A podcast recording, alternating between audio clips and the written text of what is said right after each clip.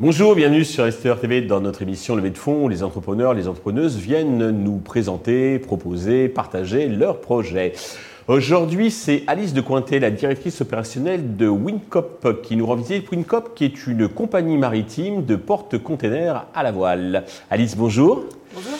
Eh bien, commençons dans le vif du sujet avec la présentation de Wincop. Oui, bien sûr. Alors, Wincop, c'est une compagnie maritime militante en fait, euh, on a décidé avec WinCop de participer un peu à la transition environnementale du secteur du transport maritime en construisant et en opérant des porte-conteneurs euh, à la voile. Qui est particulièrement polluant hein, comme, euh, comme secteur donc, de transport. Oui, oui, oui. Qui est polluant, qui est flou. Donc on a essayé un petit peu de, de rendre plus transparent et plus ouvert ce secteur. Bon, alors avant de nous expliquer comment vous allez dépolluer la planète, peut-être la genèse donc, du projet. Alors la genèse du projet, elle vient de la rencontre de trois entreprises qui sont euh, donc Zéphyr et Boré, qui euh, travaillent sur la décarbonation du transport maritime depuis plusieurs années et qui ont mis leur premier cargo à la voile euh, sur mer il y a quelques mois, le canopé, et de Enercop et son fondateur, qui donc sont est un grand militant du, du système du, pardon, du modèle coopératif. Mhm.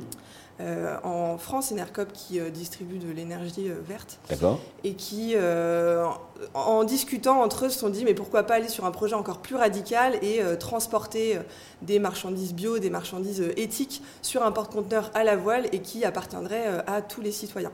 Donc ils en ont un petit peu discuté et puis est intervenue une tierce entreprise euh, Arcadie, qui, euh, eux, souhaitaient depuis déjà euh, plusieurs années transporter leurs épices et leurs herbes depuis Madagascar à la voile. D'accord. Donc c'est la rencontre de ces trois entreprises qui a créé Wincop, une coopérative maritime de transport de marchandises à la voile avec une première ligne entre la France et Madagascar. Ok. Alors expliquez-nous un petit peu bah, tout ça, vos spécificités, ce qui vous distingue d'une entreprise par exemple qui s'appelle Transocean Wind Transport que nous avons reçu récemment sur Investor TV.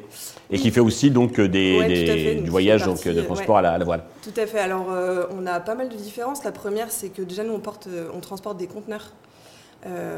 et aujourd'hui, alors que eux, c'est du vrac, hein, je crois. C'est ouais, de la palette. Mmh, voilà. Et en plus, on n'est pas sur les mêmes lignes. Nous, notre première ligne va être entre la France et Madagascar, et on est en prospection un peu sur les prochaines lignes qui iront sur l'Amérique centrale.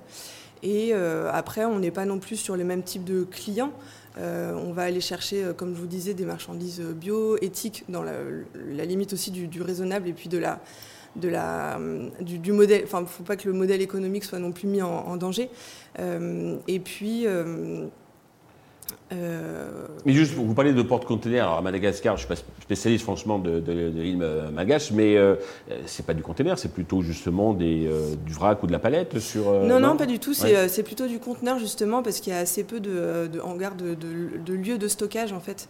donc le conteneur est une bonne, bonne solution pour Madagascar. Parce que qu'est-ce qu'on transporte de Madagascar en Europe ou d'Europe vers Madagascar Comment? Qu'est-ce qu'on transporte comme type de Alors qu'est-ce qu'on transporte? Depuis Madagascar, on va transporter des huiles essentielles de la vanille. D'accord, qui sont déjà euh, conditionnés, donc effectivement qui, sont mis dans les containers. Ouais, et pas mal d'alimentaires aussi. D'accord. Donc euh, donc euh, c'est plus simple en porte-conteneurs. Et dans l'autre sens, j'imagine que vous ne retournez pas vite sinon. Alors après c'est une île, donc il y a aussi beaucoup de, de grandes distributions, mhm. du textile, des effets personnels aussi. D'accord.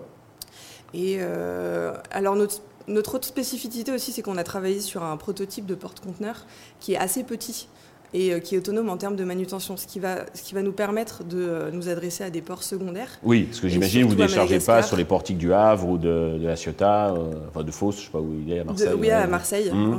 Bah, à Madagascar, en fait, les ports secondaires sont un petit peu délaissés des acteurs, des gros acteurs du maritime, parce qu'ils ne sont pas en capacité d'accueillir euh, bah, des gros porte-conteneurs, et puis euh, ils n'ont pas non plus forcément l'équipement pour charger décharger. Donc là, ce petit porte-conteneur qui fera 90 euh, mètres de long et qui aura à bord 150 conteneurs va nous permettre de nous adresser à tout type de port et ben, diminuer le pré- et post-acheminement, par exemple, sur, sur Terre, donc d'avoir encore un bilan carbone meilleur aussi après le transport maritime. Et puis, ça va nous permettre aussi, 150 conteneurs, c'est d'être, de connaître un peu plus tous nos clients, en fait, par rapport à un gros conteneurs où ils vont avoir 20 000 conteneurs à bord. Au niveau tarifaire, ça reste compétitif ou c'est beaucoup plus cher que les, ben, ça dépend, navires traditionnels du, prix du, carburant. Mhm. il y a quelques années, c'était hyper compétitif. Aujourd'hui, ça l'est moins. Euh, après, euh, la grosse différenciation qui, fait qu'on reste compétitif, c'est qu'aujourd'hui, un conteneur qui vient de Madagascar et qui arrive en France ne euh, va pas avoir un chemin direct. Il va passer par le Sri Lanka, l'Afrique du Sud, il va faire un petit tour du monde avant d'arriver, ce qui fait que le transit time va être de jusqu'à 60 ou même plus jours. pour arriver en France, alors qu'avec notre solution qui est un transport direct, on va avoir un transit time de 30 jours. Parce que vous passez par Canal de Suez, alors que les autres font tout, euh, le tour de, l'Afrique, du bas. Ce qui est un gros challenge, parce que du coup, on va utiliser au maximum le vent. Et euh, donc sur cette route-là, euh, ben, c'est beaucoup moins favorable au vent. Il y a le canal de Suez, il y a le passage de l'équateur. Donc on ira jusqu'à 60% quand même à, la voile, mais il y aura quand même une assistance propulsion moteur. D'accord. Euh, au niveau donc de l'avancement, vous en êtes où exactement? Alors euh, les statuts ont été déposés il y a un an et demi. Euh, donc on est en train en pleine levée de fonds. D'accord. On a aussi lancé l'appel d'offres chantier et là on a signé avec les chantiers Piriou pour une dernière étude avant une signature finale pour la construction et le lancement de la construction. Du premier navire Du premier navire, oui, tout à mhm. fait. Et puis sur la partie commerciale, on a quand même pas mal avancé aussi parce qu'il faut bah, signer des contrats pour pouvoir aussi. Euh, J'imagine débloquer les fonds et puis euh, donc, ensuite construire le navire. Hein. Donc c'était un peu les trois chantiers là qu'on a eu cette dernière année et là il nous reste un million et demi à trouver. Euh, pour clôturer la levée de fonds et puis bah, lancer la construction de notre premier navire. D'accord, un million et demi donc pour boucler le, financement. Alors d'habitude on demande la Valo, mais alors, vous avez statut particulier de coopérative. C'est un peu dans votre, dans votre esprit, dans l'auto, ouais. ouais. Alors on est une coopérative, une mhm. coopérative d'intérêt collectif et on est labellisé ESUS, donc entreprise solidaire d'utilité sociale. C'est sûr qu'on n'est pas trop habitué à voir ça dans le secteur maritime. Ouais, mais il faut, il faut des tours. Ouais, et l'idée, c'est euh, ben, de recevoir, enfin d'avoir avec nous, de réunir toutes les parties prenantes du projet dans notre gouvernance. Donc euh, dans toutes les parties prenantes, il y a même les clients qui sont aussi qui peuvent siéger au conseil d'administration euh, de notre notre coopérative. Donc c'est un, vrai gage de transparence et de et de confiance aussi de travailler tous ensemble. après pour la levée de fonds.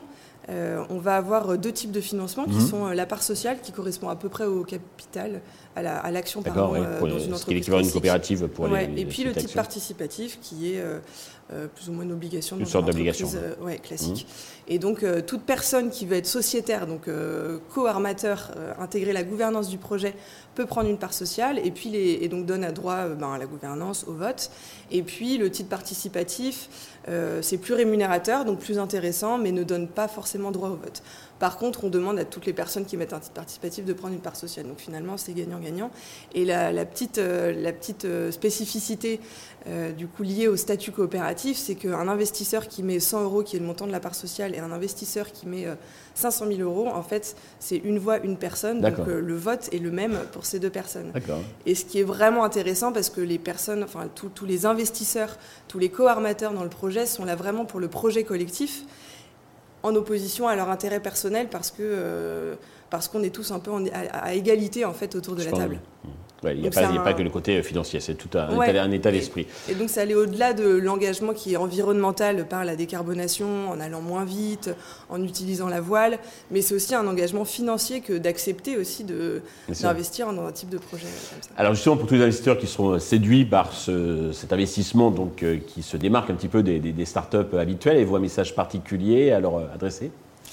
Eh bien, euh, venez nous retrouver autour, euh, autour de la table, venez euh, participer à la transition du secteur maritime, du secteur écologique. Et, en fait, l'idée surtout, c'est de se dire qu'aujourd'hui, on essaie de consommer plus ou moins tous local, on essaie de consommer, alors pas local parce que là je parle d'un projet international, mais on essaie de consommer des produits qui sont bio, qui sont éthiques. Et, et qui euh, doivent être euh, et qui sont aujourd'hui transportés par des cargos hyper polluants. Donc, euh, si on veut vraiment participer à aller au bout de voilà, aller au bout du, de, l'idée, et eh ben c'est de c'est de participer à ce type de projet qui va permettre de transporter ces, ces consommations d'une manière le plus le plus propre qu'il soit. Eh bien, Alice, merci. Je souhaite bon vent donc à, Wincop. Merci beaucoup. Euh, bah, tous les investisseurs intéressés peuvent contacter directement Alice ou bien contacter la chaîne qui transmettra euh, les coordonnées. Merci à tous de nous avoir suivis. Je vous donne rendez-vous très vite sur Investor TV avec euh, de nouveaux projets dans lesquels investir.